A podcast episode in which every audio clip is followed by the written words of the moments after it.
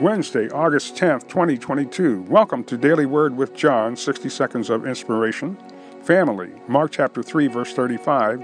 For whosoever shall do the will of God, the same is my brother, and my sister and mother. I think it would be safe to say that everyone desires to have a genuine, loving, and caring family, one that loves them unconditionally. Jesus said if we do the will of God, we'll have such a family as that. Aren't you excited? I am. Glory to God. Hallelujah. God demonstrated this love when He gave His only Son to die for our sins. Our big brother Jesus died for our sins. Will you receive Him today? Father, in Jesus' name, thank you for your anointing, your presence, your healing, and your deliverance. We ask you in Jesus' name to save those that are lost, heal those that are sick, and deliver those that are bound. According to the word of God, we rejoice for their salvation, for their healing, and for your love that's extended to them. In Jesus' name we pray. Amen.